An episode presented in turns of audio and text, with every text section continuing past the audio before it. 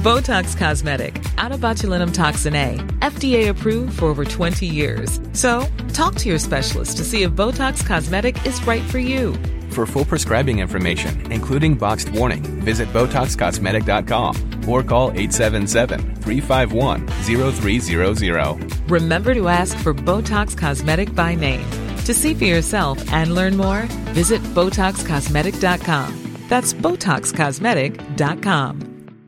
As a person with a very deep voice, I'm hired all the time for advertising campaigns. But a deep voice doesn't sell B two B, and advertising on the wrong platform doesn't sell B two B either. That's why if you're a B two B marketer, you should use LinkedIn ads. LinkedIn has the targeting capabilities to help you reach the world's largest professional audience. That's right, over seventy million decision makers all in one place. All the big wigs, then medium wigs, also small wigs who are on the path to becoming big wigs. Okay, that's enough about Wix. LinkedIn ads allows you to focus on getting your B two B message to the right people. So, does that mean you should use ads on LinkedIn instead of hiring me, the man with the deepest voice in the world? Yes. Yes, it does. Get started today and see why LinkedIn is the place to be to be. We'll even give you a one hundred dollars credit on your next campaign. Go to linkedin dot com slash results to claim your credit. That's linkedin dot com slash results. Terms and conditions apply.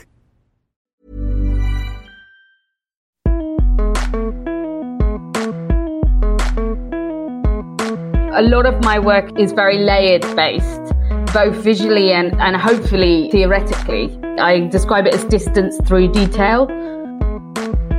Hi everyone, I'm Amy Devers and this is Clever.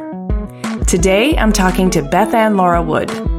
She's a London-based artist and product designer at the helm of her namesake multidisciplinary studio, characterized by materials investigation, artisan collaboration, and a passion for color and detail. Her work spans furniture, lighting, fashion accessories, and window displays. She earned an M A in design products from the Royal College of Art, has exhibited in museums and galleries internationally, has collaborated with brand partners such as Hermès, Abet Laminati, Moroso, Tory Burch, and more, and she's a charming and colorful character to boot. Take it away, Bethan Laura Wood.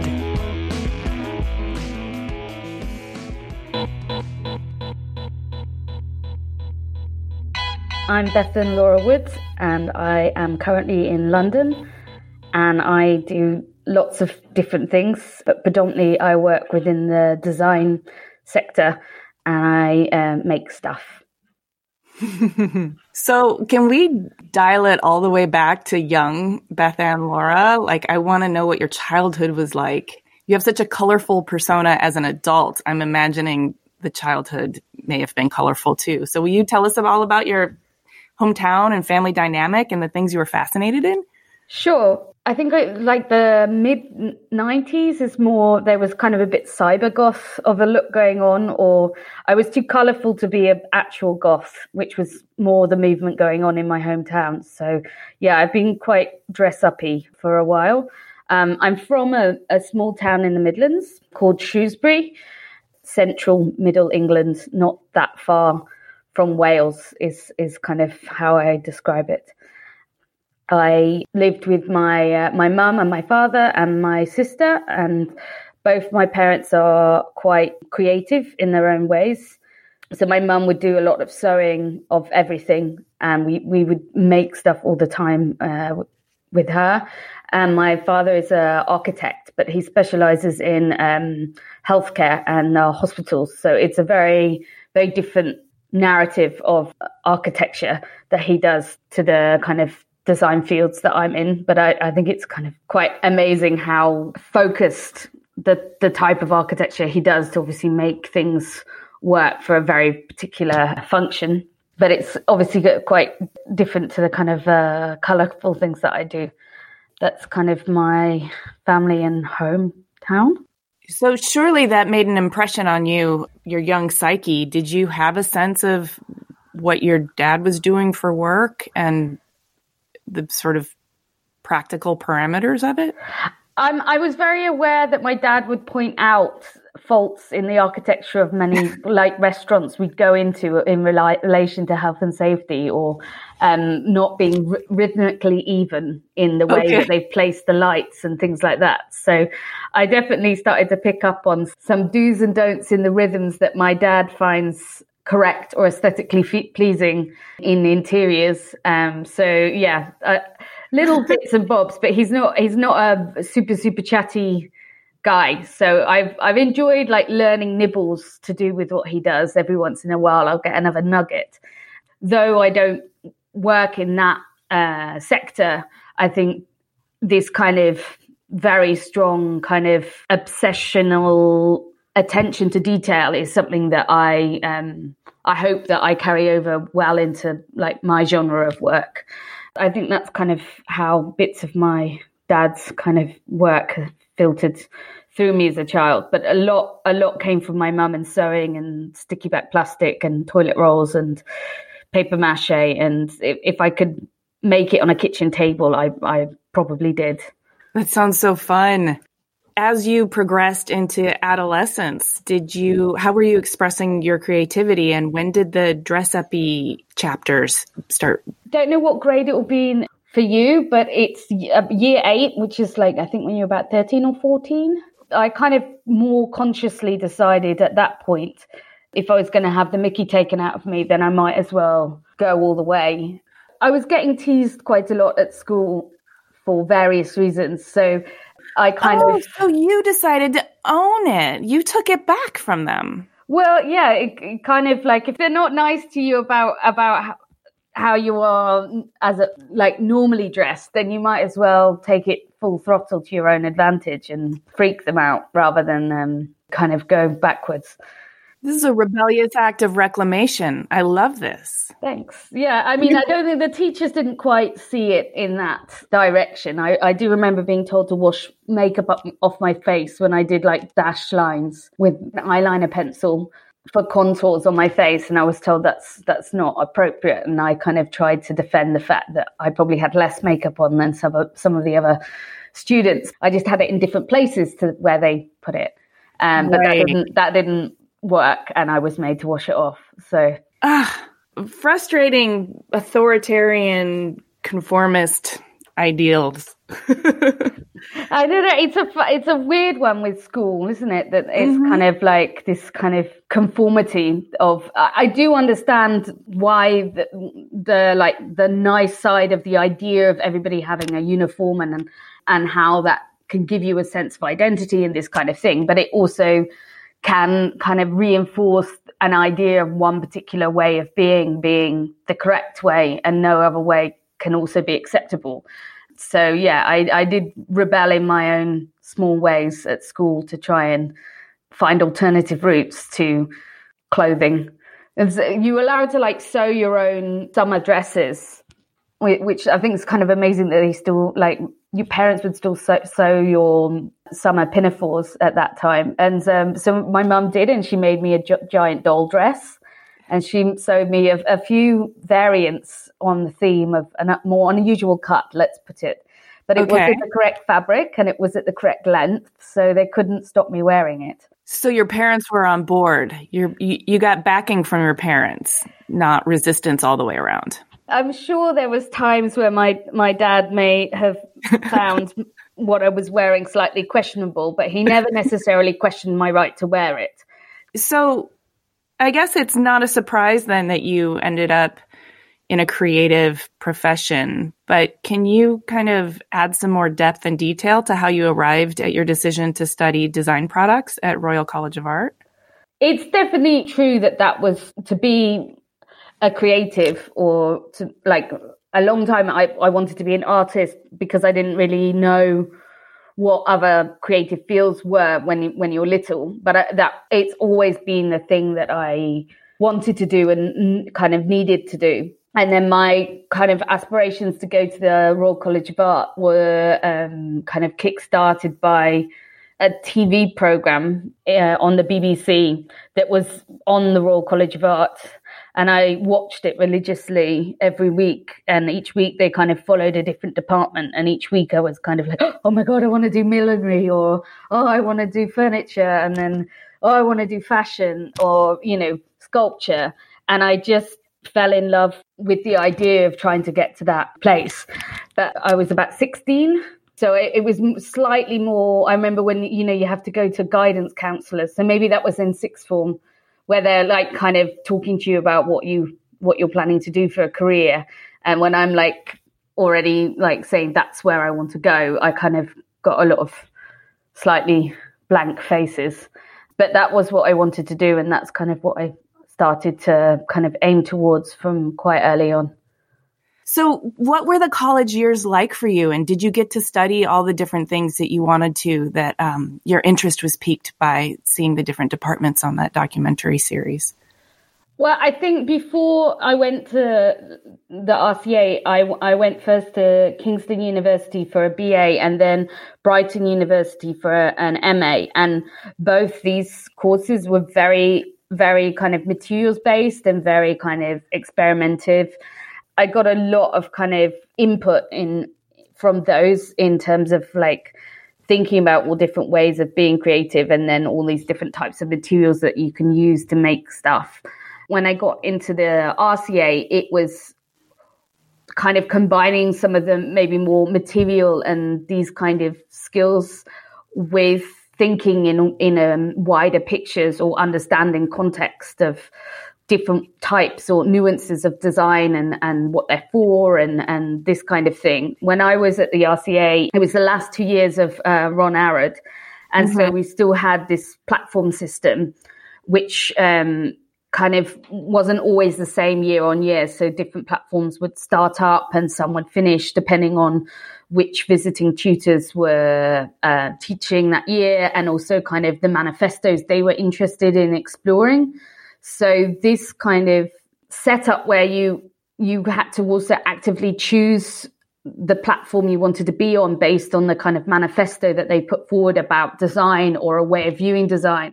I found it really uh, difficult for sure. And I spent quite a lot of time kind of panicking and walking outside of the college. But it was really um, important to be pushed to kind of have make those kind of decisions about what what genre of design am I interested in, what am I going to be able to make the best work for, and also to see and and talk with different designers all already at very good level to get into the R C A and seeing their different ways of working methods. So like a platform called Platform Six was much more what you maybe traditionally see as as product design or make you know uh, working with kind of the Dieter Rams ideology of like, com- you know, completely taking part a radio, every component to understand the function of each one and rethinking through the design purely based on the the, the function of its need and this kind of thing. And mm-hmm. then the platform I was on was all about the city and making work in reference only to the physical location around the school and looking for ways to subvert systems that are previously set up to create work that's intrinsically connected to the world it comes from, but then is also, you know, making something different to what's already there. So I really enjoyed being within my own platform, but being surrounded by all these different designers kind of off in their own kind of manifesto worlds um, to do with each platform. And it gives you a, a better understanding and a better respect of the different credibilities that design has and the different worlds it can work within, depending on what, um, as a designer, your your skills are best used for, if that makes sense. It makes perfect sense. And it sounds like you were also well positioned because you came into the R C A program or platform with a tremendous amount of technical material, hands-on knowledge already. So you were you already had a vocabulary you could use. And now it sounds like this chapter of your education was all about conceptualizing how to best use that to subvert or enhance systems, or you can get a lot more conceptual, I think, when you're mm. not struggling to learn the materiality and the and the physics of how materials go together. Yeah, definitely. Brighton, especially because it's it's it's such a materials-based course, and for the first like year, it's it's mixed with the craft course. Mm-hmm. So you really are learning and kind of designing, but from a craft point of view. um, for that first year. And then you kind of choose to either specialize in two materials, or you don't specialize in a material, um, but you do more, more design-based briefs. But this access to this level of design, and then it's like, I almost kind of would say, because I like designed teacups, I think, for my B A, um, two different versions of teacups. So for the B A, I kind of understood some parts of the history of the teacup, but, and then the it as an individual object. And then when you go to the R C A, you're also kind of like then suddenly zooming out again, doing the kind of Eames zooming out movie where you see the context of that cup within the system of the room, and then the system of the house, and then the system of the social, and then that out and out and out. So it kind of blows your mind, but it yeah. also, I think, you know, it's, it should challenge you. So what was the leap from college to the professional world like for you? Was it an easy transition, or was there some adjustment, or did you already like have some jobs that you could work on? Describe the transition.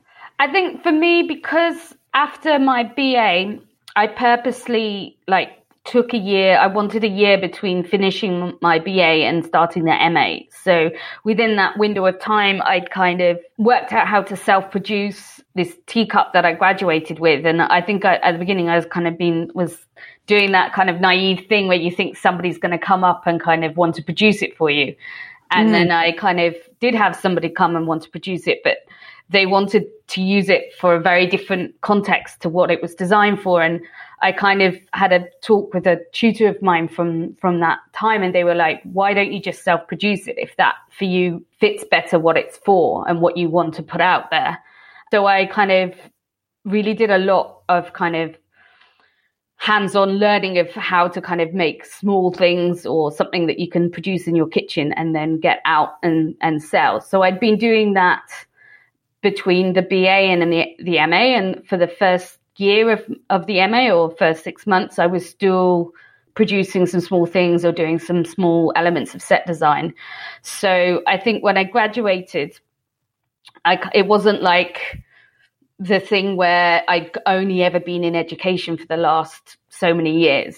It wasn't as scary it, mm. it, because I think I had some of that kind of things that I tested before. But I, I also was very lucky that um, as a group, we um, from our platform, we applied to a residency program in Vicenza because we really wanted to work with local artisans from that region and do like a locality kind of study in the same way that we'd done in London. So getting this residency, and at the same time, well, actually just before this one, I was invited to do the uh, designers in residence at the Design Museum in London. And so this kind of almost started straight away after graduating. So I kind of didn't really also stop to panic, if you get what I mean. I kind of panicked enough during my time at the R C A, kind of questioning, why am I here? Am I good enough? What am I doing? How do I comb my hair? How do I stand up? You know, all of these kind of, when you start to like lose any knowledge of self, um, I'd had that window, and with the help of Jürgen and Martino kind of grappled out of it. So I kind of wasn't ready to go back into the kind of hole of self-doubt. So I kind of just... Jürgen Bay and Martino Gamper, you're, you're referring to your, your mentors, yeah. Yeah, they were my tutors at the R C A, and they were, were wonderful tutors. I see um, Jürgen uh, not as often because he's, he's not based in the U K, and Martino I see all the time because we're uh, neighbours from where I live now, and he's continued to be um, an amazing uh, creative friend, and also someone that I trust a lot uh, for his opinion about things and about ways of working.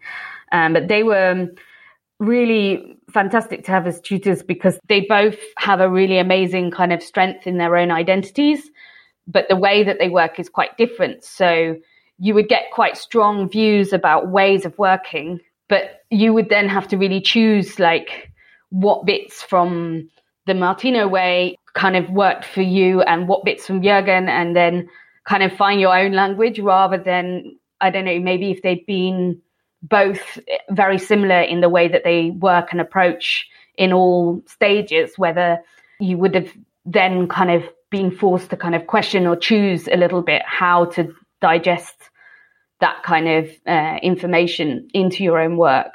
So I think it was, yeah, they, I really enjoyed having them very much as my tutors.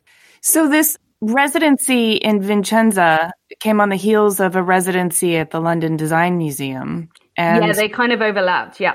And then I know you've you've done other residencies as well, including one with the W Hotels in Mexico mm. City. Can you talk a little bit about the residency experience and how it informs your practice? With residencies, it, I'm not so much now, but traditionally there's more commonly residencies for creativity, but they normally don't always look for design-based practices. Um, it's normally a fine art, sometimes fashion, music, uh, performance or movement, these kind of things in a lot of residencies. So I think when we when we applied for this first residency, we really wanted to kind of push to show how residential kind of residency-based works could really be informative within a design-based practice. Mm-hmm. Or a design-based manifesto.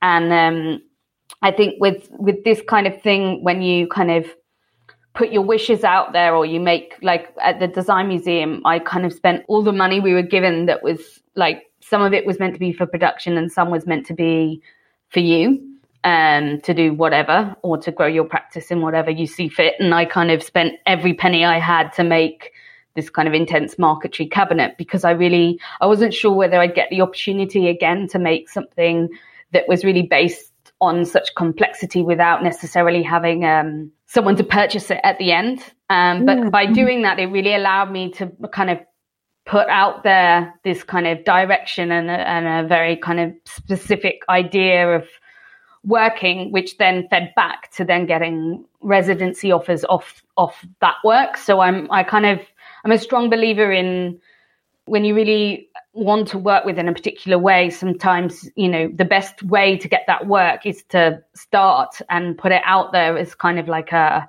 calling card. And then, you know, people then start to kind of call back, or hopefully do, um, with more opportunities that take you in that kind of direction. So it kind of happened a little bit like that with the residency projects. And then with the with the one with W Hotels, that was actually Design Miami Basel for the Designer of the Future Award.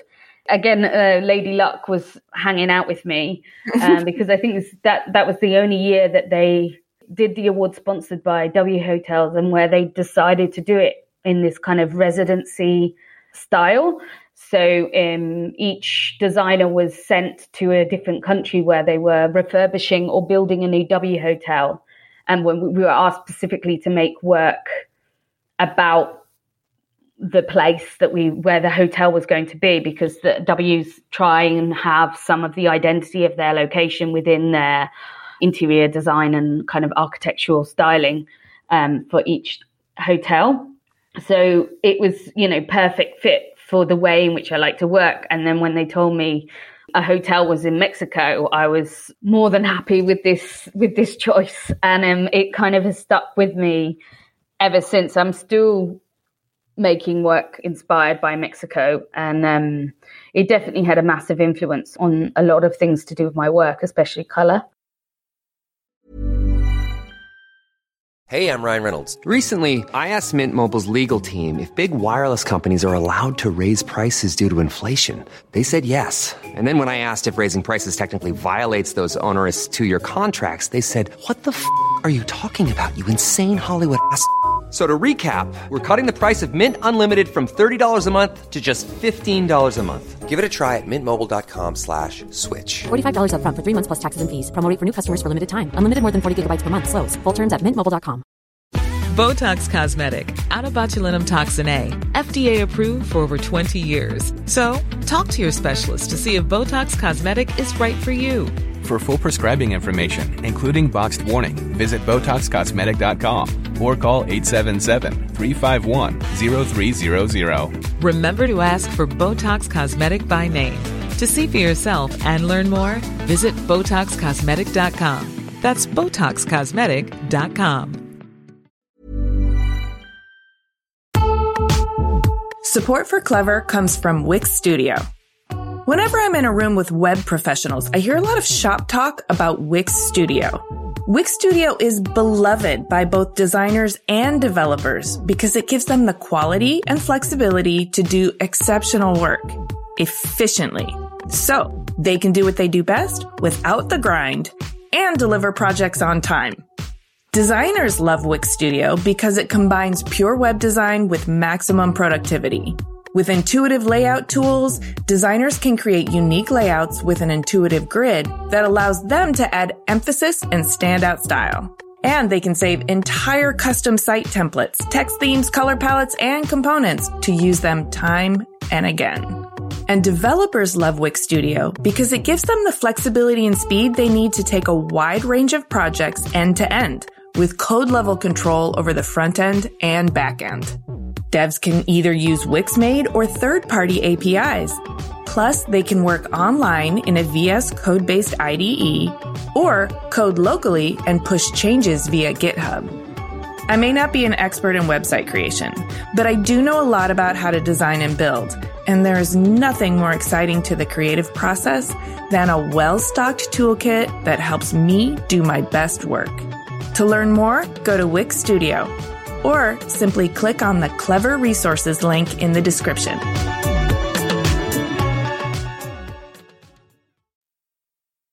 Did you uh, enjoy your time in Mexico City? I loved it. It was amazing. I had um, who's now actually a very good friend of mine, and uh, st- his London studio is in the same warehouse as me. Um, a w- wonderful designer called Fernando Lopez. He mm-hmm. um, was, was he was either still interning for me or he just been interning for me, but I met him when he was a student at um, Central Saint Martins. And so when I went to Mexico uh, City in February, he by chance was also going to be there because it was much cheaper for him to see his parents in February than uh, on Christmas, you know, for Christmas. So I had like the most amazing tour guide in Fernando, like taking me around all these different places of the city and the markets and explaining to me about the different murals everywhere and some of the architectural history. And it was like an amazing crash course on the city. And then I had from the hotel, they like, they kind of gave me a driver because I think they were slightly concerned when I was still quite dressed up and planning to go and walk around markets and things. Um, so that obviously made things quite uh, handy when you have a driver that you can kind of chauffeur yourselves around. But without having the the lovely driver, I would have never, I would have never seen the new Basilica of the Lady of Guadalupe, because this was something he recommended um, oh. that I might want to see, because we were. It was the day I was to go to the pyramids, and um, Fernando was like, you know what, I've seen them so many times. You you can do this one on your own. And so um, I went to see the pyramids on my own, and the driver just um, asked if I wanted to see this church, and I kind of was like, well, okay, you know.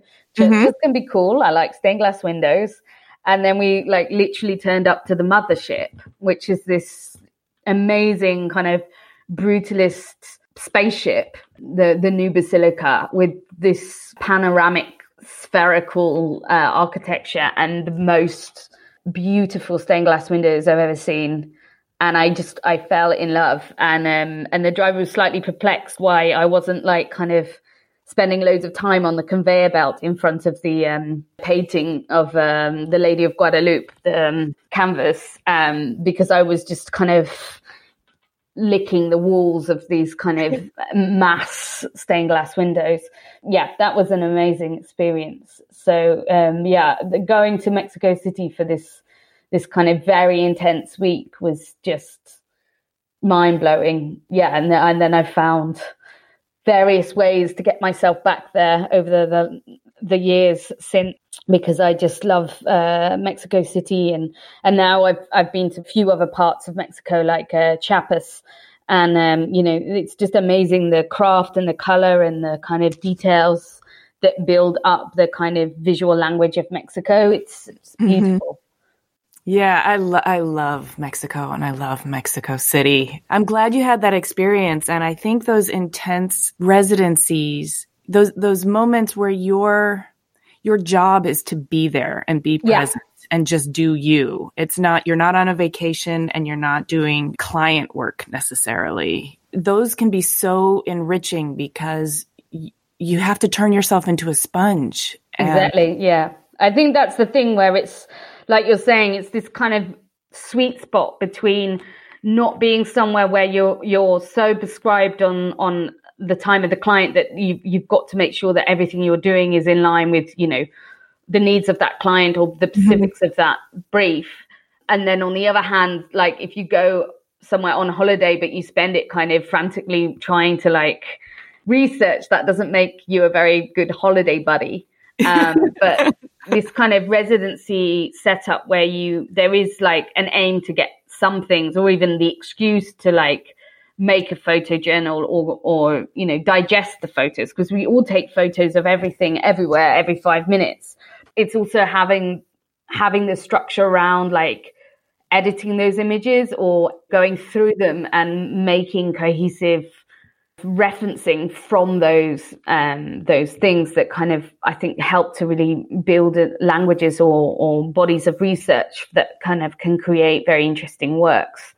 So that part of your process is the not just the snapping of the photos, but the actual editing process. Yeah, I think that's, and I've still got so, because last year I was doing so much traveling, and it was that was amazing opportunity, but I, I kind of I still haven't f- finished going through the images, and it's like it's almost like too much, you know, to mm-hmm. to do too many in, in one day, but it's it for sure going going back through I think is very important, because there's there's the photographs that you may immediately photograph and that take the good Instagram picture, and uh, they can also be really amazing reference images. It can be combined, but there's also, you know, a lot of images that that might not be the most beautiful image in the world, might be the most boring kind of Instagram images, as I kind of uh, learned when somebody, I think very early on when I was in Japan, and I think I was on my eighth or ninth picture of rust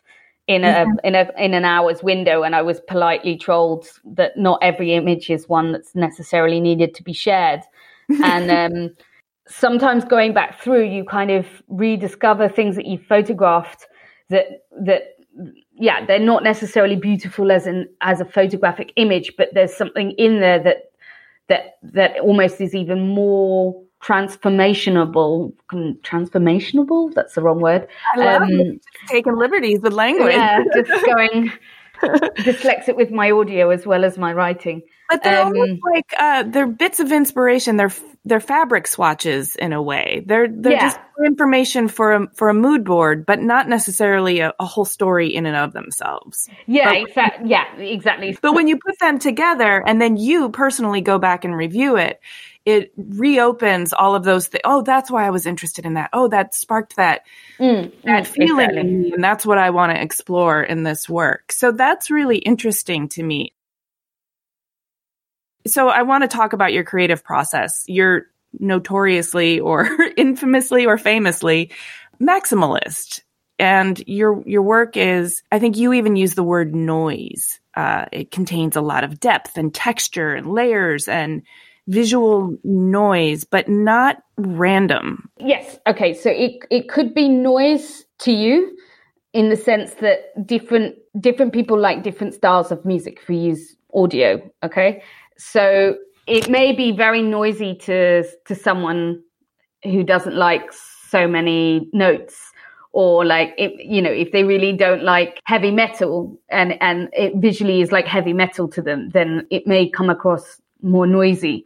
But I would say like what's important for me within when I make work is it has very set rhythms. There's a lot of things going on, but a lot of it can be broken down into being set rhythmical movements or, or visual movements that kind of have a structure to them so that it doesn't become too noisy from my eye, ear point of view, if that yes. makes sense. No, I know I'm flipping totally from visual to audio. Yeah, no, it totally makes sense, because, I mean, that's kind of where I was going with it, too. There's a lot of sound. Let's just call it sound. Yeah. Because noise makes it sound like it's unorchestrated. And it's not unorchestrated. In the same way that Phil Spector did a wall of sound, his production mm. style was a, a wall of sound. It's very clear that you're orchestrating all of these elements into a symphonic presentation. What we're saying is that the melody is, it's discernible. It's not. It's just not minimal in its musical it's style. It's just not minimal. It's more showgirl with a layer of cowbells and, and obviously some Bjork. Yes. Um, you know? Great, great. Now we're getting into it. That is Bjork. Just running through her music videos in my mind. Oh, yeah, there was a showgirly one. Yeah, definitely she's done cowbells.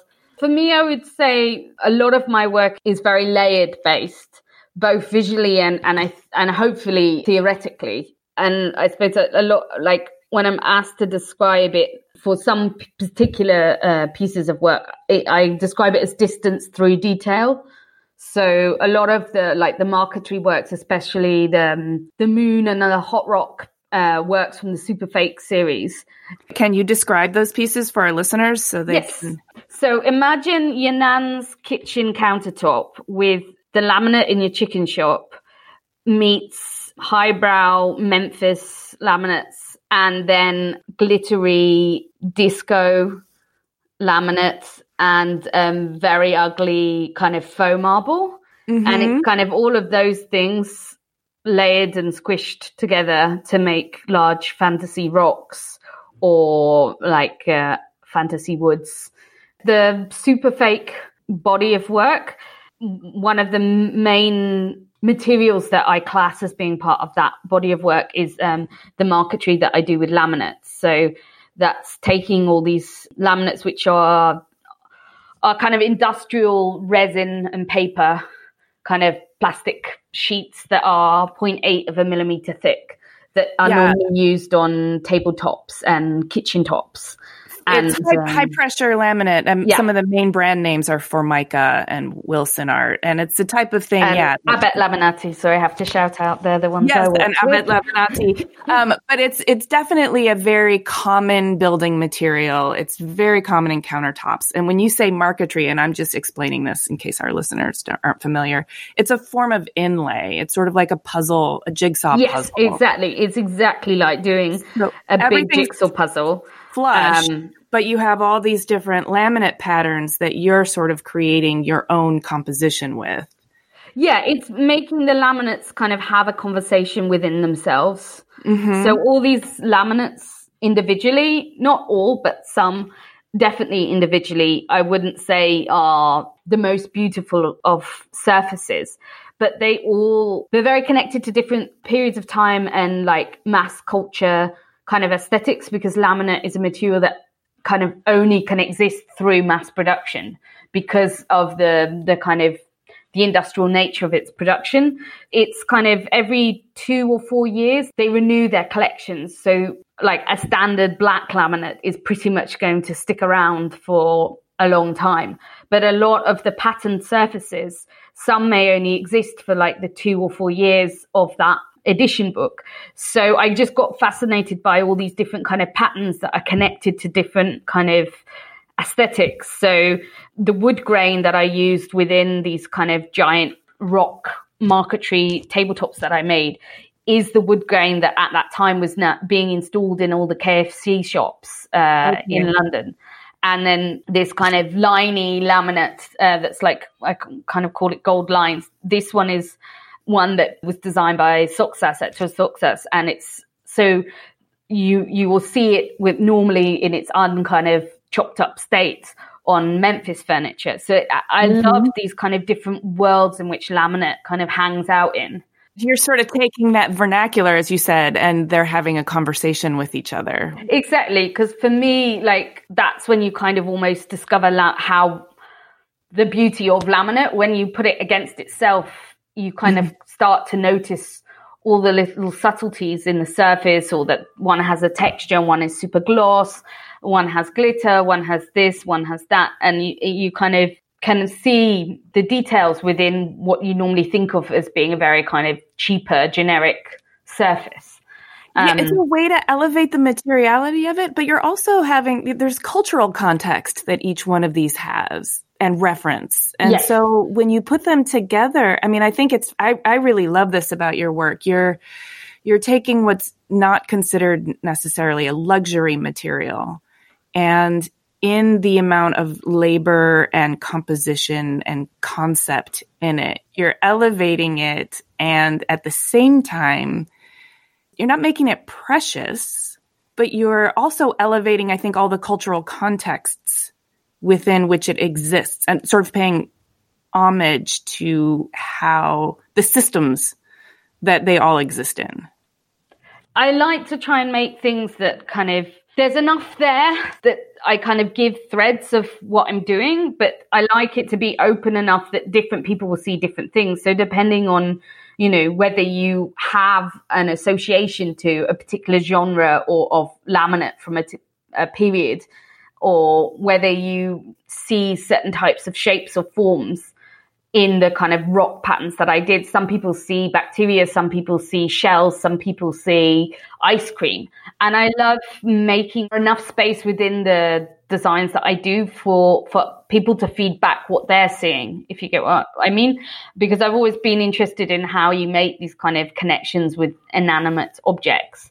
Definitely the, the marquetry body of work really played and kind of celebrated this kind of way of engaging in materials. Is there a highlight from your artistic design career so far um, in terms of a project? Maybe it's not even what you would consider to be your most successful, but it inspired the most internal growth, or or maybe it is um, just a fun moment of kismet, or is there something that stands out as a highlight or a milestone? I think there's two, actually, they're actually quite nicely related because the language of one is Totem is a project was the first project that I did with Pietro Vero, who's an amazing glass artisan that I've been working with ever since I did the second residency in uh, in Italy. So we did the one in Venice, and then we were invited by the Artisan Association of Vicenza to then work with their artisans after doing the Venice residency. And it's that second residency when I met Pietro. And I made a single piece called Totem, which was then the first collection of works that I showed with Nilofar Gallery. This project is very special to me because it was my first conversation with Pietro, and we've now been working together over ten years. And I, you know, I've seen his children grow up from being like a, a young little boy with a very like high voice to like Laurie being way taller than me with a really deep voice. And we've really grown, like I've hopefully grown as a designer and a maker, and also seeing his work grow. And um, so that project, I think, was a really special project for me because it, it gave me that introduction to him. And then a lot of other projects have come off collaborating with uh, Pietro up right to up to like last year's Salone, when we did our biggest chandelier together, Kite, which comes from the crisscross language that was developed for the Mexican project, but takes it in a slightly different direction with more references from uh, my travels in Japan. And then another project, which now feels very uh, timely, that we did last year for the Wellcome Collection in London, which was the um, epidemic jukebox. Um, oh. So, yeah. yeah. Who'd know um, how uh, on the nose that that project would then become for this year. I mean, it was really lovely commission to be invited to do with um, a design group called Kiln, who designed the kind of body and the carcass for this jukebox. And the idea was that it would be playing various songs from history, be it like pop pop, pop songs to government sponsored songs that um, were all on the subject or dealt with the with. the world that comes from an epidemic.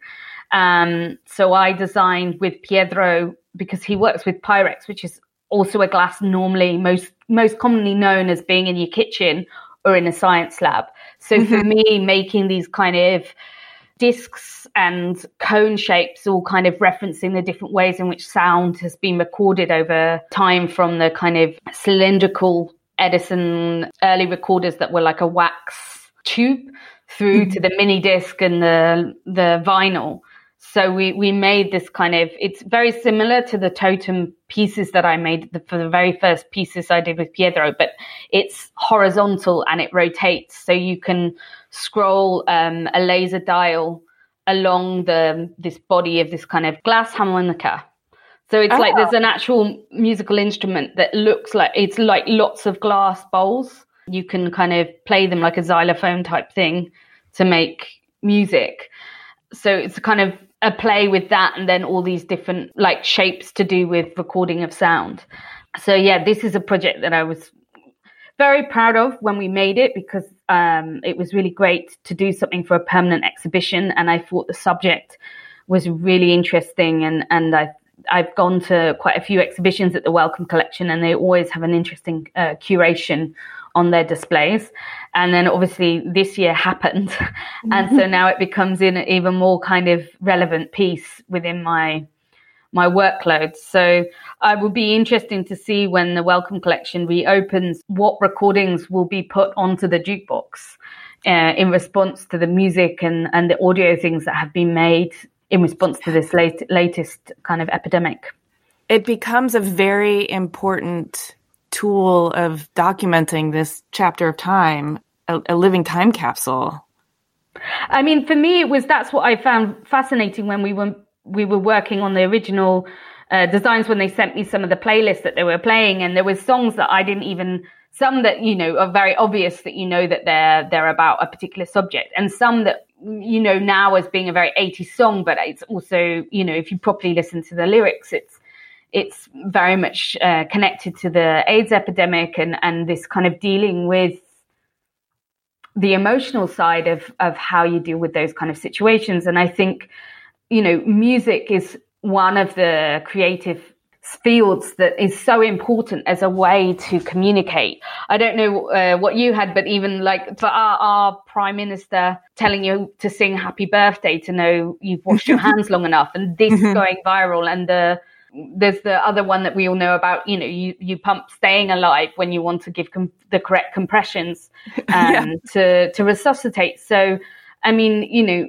yes, of course, there's a you, you can say what's the point in some of these things when if they're not like a ventilator, but at the same time, finding ways for people to communicate in in a way that people can kind of understand in a very basic way is really, really powerful.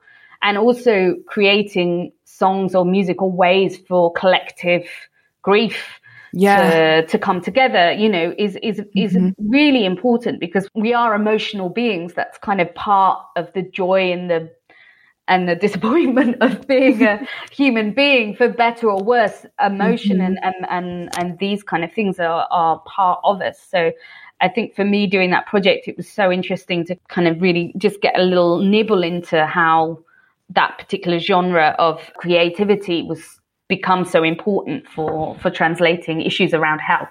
Yeah. Fascinating. Mm.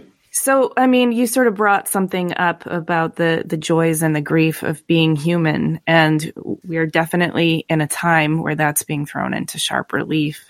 What are your daily joys and griefs? What, what are you going through right now?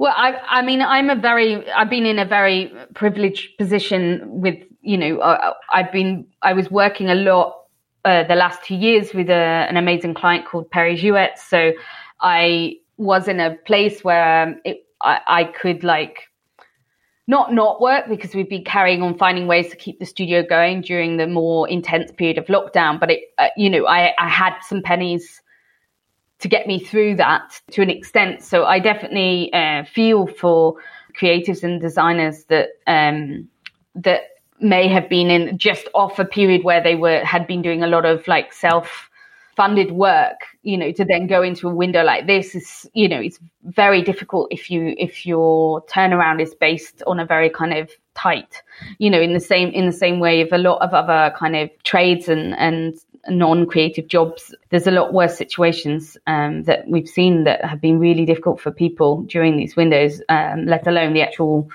reason why we're all in lockdown with the virus. So I've been very lucky to to not get ill and and not have anybody in my family get ill. But it has been like, you know, it, like for everybody, it's been quite an odd experience to kind of work out if to work, how to work, why to work.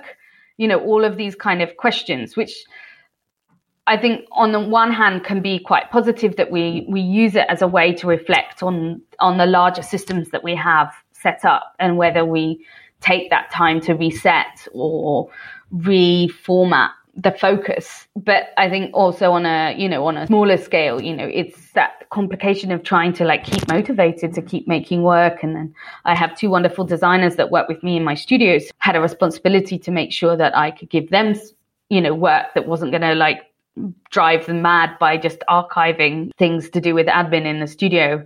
It's been nice the last couple of weeks to slowly be getting back to the studio and um, getting to work with each other, if at a distance, um, because I'm a very visual, social kind of person. And in the studio, we really like discuss and debate and like be very physical with the way that we kind of work through projects. So that's mm-hmm. been kind of more tricky some at some points to kind of find a way to do that from, you know, the Zoom call.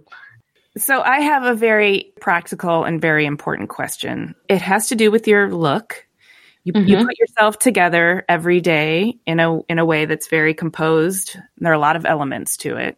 Is that fun? And what's it like when you travel? Do you have like eight suitcases you need to bring with you? Not not eight. I'm, I've got my traveling down quite well. But normally, you know, I travel with like at least only half a suitcase there, so I have half a suitcase to fill. You know, what's mm. the point in going somewhere if you can't bring stuff back? um and then, you know, I was very luxuriously traveled on on a class that I wouldn't be able to afford by myself by some clients. And when you're on on uh you know, a business class, you can have three luggage. So I'm like I'm like there go guys, nobody got the memo. You can you can have three massive luggage. You're like, you can take whatever the what what you want back, you know. This was something that I've become very skilled at, fitting, you know, um, paper mache skeletons, um, resin heads. Um, oh, yeah, because these are various these things. Careful packing too. You can't just jam them into an overstuffed suitcase. I remember once when I was flying to Italy to go and um, uh, visit uh, Pietro, and we were working on uh, probably it was the totems actually, and I'd found it was just before like the Edison bulb thing. Suddenly, like, there was a little window where we were kind of looking that we were going to move off Edison's, and then suddenly they were like a bit scarce. And then there was this kind of middle ground where lots of these factories that made Edison's realized that they needed to become even more specialist in the kind of type of bulb they made for the new way in which those bulbs can exist, um, which is a more decorative genre than purely, you know, for a strong light that can uh, last a long time and be better for the environment. So all these kind of bonkers bulb shapes started coming out. And I remember I like found these massive kind of candle bulbs mm-hmm. and I was taking one of these to Italy, and I had it, as you do, rolled up in inside, I think, two or three pairs of my kind of hoedown pants, which I buy from the U S that are basically frilly lamb legs. It, it's, it's like looking like a cross between Big Bird and a and yeah, like I'm herding sheep in a, you know, Victorian petticoat. And um, so I had this bulb kind of rolled up inside these leggings. And then, you know, we were going through security, and this security guard like got a little smirk on, and he obviously thought he found something else in my luggage, and that he was going to just check on it to kind of embarrass me. Uh-huh. And I was like, you go ahead. Go right ahead, You sir. go right ahead. And he was there kind of unrolling down my um, my leggings to discover this very kind of large phallic-y bulb shape, and, and then was very perplexed, and I was like, it's a light bulb. um, so, you know, I'm, I, I'm, I'm used to finding ways to carry things in my luggage. How did we even get onto that subject? You were asking me about how I dress up. Um, I like it. It comes from something I like to do for myself and a, m- my pleasure. Mm-hmm. So when I'm going to the studio and I'm not interacting with someone where my physical person is also part of the work, because now I've kind of come to terms with the fact that my identity and my work have become quite combined. Mm-hmm. Whereas when I was younger, I was very kind of, I had a, I was very uncomfortable with people connecting my work and how I dressed. And I, I think for a long time before the R C A, I, I was quite timid about putting pattern and color on my work because I, I think I wasn't quite sure how to, like, I knew how to play with it within myself and for myself, but I think I wasn't quite ready, or I didn't quite understand how to do that for something that wasn't directly for me, because I, I knew I had a very kind of prescribed style. Mm-hmm. And then I think when I was at the R C A, I kind of, Jürgen and Martino were like, but that's, that's something that you have that other people can't, this kind of being able to put all this crazy stuff together. So use it and put it in your work. Now it's, it's more mixed, but I tend, like, if I'm just going to the studio to, to make things, mm-hmm. then I don't, I don't really dress up at all. I mean, I'm wearing probably just very bad dress up because it will be clothes that I bought and gone like, oh, interesting, but not quite right. So I look more like a jumble sale reject, I think, when I'm going to the studio in because a kind of normal that's day. That's what we have to do. We have to wear the clothing that we don't want to preserve. So it's all our shop clothes, which are the clothes we end up wearing every day, are the ones that can get ruined. And yeah, which yeah. means we look, yeah, we look like bedraggled clowns, or at least I do. Yeah, that's. I would say that that's a strong studio look, the bedraggled clown, the unwashed clown. Yeah, exactly. Or the troll, because sometimes if I don't wash my hair, it just kind of can, like I said, it's very thin, so it kind of just sticks up on its own accord, like a troll doll. Um, when I'm doing things like the Milan Furniture Fair, um, I think sometimes because it's probably the first time I've had a chance to dress up for ages because we've been working so hard in the studio, I kind of really enjoy getting to kind of dress up and play. Um, but then on the flip side, there is a window where it becomes, it voyeurs over into being like seen as a performance, which then I like not so into. Or, so you've yeah. got to you've got to tiptoe up to the line, but not go over it. Well, let's say I'm a, a disheveled clown in the studio. I'd like to think that I was more of a cleaned up pretty mm-hmm. clown during, you know, Salone, but um, you can't. It doesn't work if you dress like that and then you don't expect that people might want to think you want them to take your picture or take pictures with you. Right. You know? So right. um, this, you know, I, I get and I understand. So if someone asks me, then I will take a picture. I don't, I get kind of annoyed when people don't ask and I can see them kind of hovering, trying to take a picture. And I might be in a conversation with someone else and it's not, I'm aware that the way I look makes people feel that they can do that. But mm-hmm. I might be talking with somebody that doesn't want to be photographed. So I get more kind of like purposely move out of a shot that I know that they're trying to take if they haven't asked me, especially if I'm in conversation with somebody else, because it's not fair on the other person. Yeah, um, it's interesting. It, so you're saying it creates a social responsibility because you are willing to be nonconformist in your physical presentation.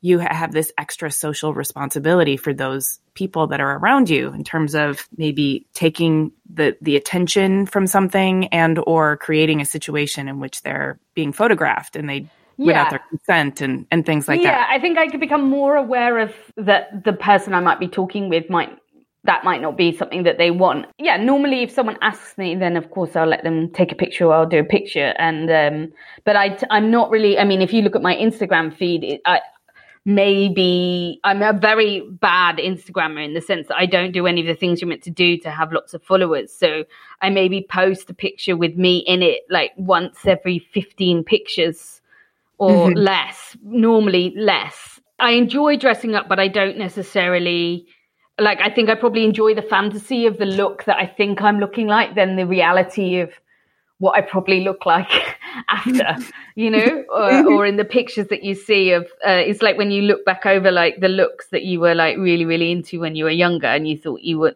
you know, that was amazing. And then you're like, wow, that, I mean, it was a look, um, you know, so I, I mean, I prefer to be left in the fantasy of what I think it looks like when I'm creating it rather than necessarily the reality after like five hours of being with um, an exhibition opening or this kind of thing.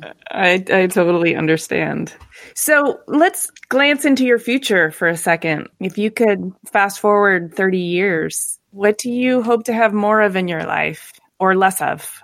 Well, in thirty years, I mean, I'll be getting close to the age where I can like be wearing a lot of lipstick because it will start bleeding into the cracks. And I yes. can, I can like be one of those ladies with like a harem of dogs. Mm-hmm. So, you know, I'll be at an age where it's, you can start rocking quite a good look, you know, I think at that point. So, you know, so apart from lipstick on my teeth and, and um, a harem of dogs, um, I, I mean, I hope to still be making work within the design field and uh, hopefully still being relevant. You know, it's, I mean, it's quite a long time away. I mean, hopefully I'll be alive, quite useful. Being creative and being within a, an industry that I love has been my aspiration from, you know, from whenever I can remember. So my main goal is just to be able to keep working and creating and learning and, and, and meeting new people with that know how to make amazing things or show me an, a material I've never seen before, or mm-hmm. that I go and get to visit a place or a, a kind of city or a location which kind of can share with me its unique elements that build its identity, and, and be able to make, you know, works from those things. So, yeah, I I kind of hope to still be like, working, basically. Yeah, that does sound like a full... a full vision. Do you have a, a project that's going right now or something you can talk about that's in the pipeline that our listeners should look for or pay attention to? Well, I have a few pieces that we um, that were originally going to be um, at Nilofar Gallery for the Salone. I've been uh, working on those uh, pieces um, now uh, when lockdown was eased. So um, that's a new chandelier piece from uh, the wisteria and um, tree language that I created uh, originally for Perry Jewett, who I made this sculptural piece called Hypernature.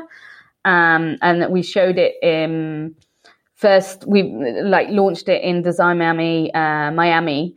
first, and it's a body of work that I really really enjoyed doing for them. So I for Nilofar Gallery I wanted to make a domestic scale piece that used the some of the narrative and the language from this work, but within the the context, within a scale or um framing that could work for the home or interiors. So I have a chandelier piece from this body of work that will be launched at Nilofar uh, when uh, when she reopens, and um, a lovely mirror called Tutti Frutti uh, Melon that's from um, the first project I've done with a small independent mirroring company in Venice. Um, and it was really lovely to work with them and, and kind of see what they do. And they normally make the kind of very kind of over-the-top, traditional kind of Baroque uh, Venetian mirrors. So mm-hmm. it was interesting to try and find a way to kind of work with this this aesthetic that they have, but in a in a contemporary manner. So mm-hmm. there'll be a piece from uh, from my kind of first experiments with them. And then, yeah, I th- hopefully there'll be a few more things coming out on the horizon. Are these pieces on view now, or or is there... Where should we look to find them when they are on view? So that that will be at Nilofar Gallery in uh, in Milan. Um, okay. But I know that she will photograph the installation and, and probably make it um, make ways for it to be accessible in a digital format, as as a lot of the fairs and galleries and practices were all having to kind of find ways to make projects accessible um, in a kind of more digital manner. Um, so probably online you'll be able to find some stuff, and I'll I'll definitely be updating um, images of the project onto my website when I have a moment. So yeah, th- those things will be coming out next, and then uh, yeah, I, I hopefully I will start on um, a kind of body of work, kind of based on some of the things that I've been doing during lockdown, some of the drawings, and and also all these photographs that I took during this kind of very extreme window of traveling that now feels, I mean, it felt decadent at the time, but now it feels even more. So, mm-hmm. you know, um, uh, I, I've got amazing pictures I took in the shoe museum when I when I came to give the talk in uh, Toronto, and uh, so there's just stuff like this that I just want to have like time to kind of digest and think about, and and look how to make work that kind of celebrates these kind of things that I discovered when I was traveling, but also kind of can relate in some way to what we're experiencing now. Well, that will be really interesting. I look forward to that work. And I really thank you for, for sharing your life and your story and a little glimpse into your magical brain with us. Well, I hope it, it gave a nice bit of audio glitter to you for the afternoon. Definitely some audio glitter. Thank you so much. Thank you so much for having me. Thanks for listening. To see images of Bethan Laura Wood's work and read the show notes, click the link in the details of this episode on your podcast app, or go to clever podcast dot com where you can also sign up for our newsletter. Subscribe to Clever on Apple Podcasts or wherever you get your podcasts. And if you would, please do us a favor and rate and review. It really does help a lot. We also love it when you reach out to us on Twitter, Instagram, and Facebook. You can find us at Clever Podcast, and you can find me at Amy Devers. Clever is produced by two V D E Media, with editing by Rich Straffolino and music by L ten eleven. Clever's distribution partner is Design Milk.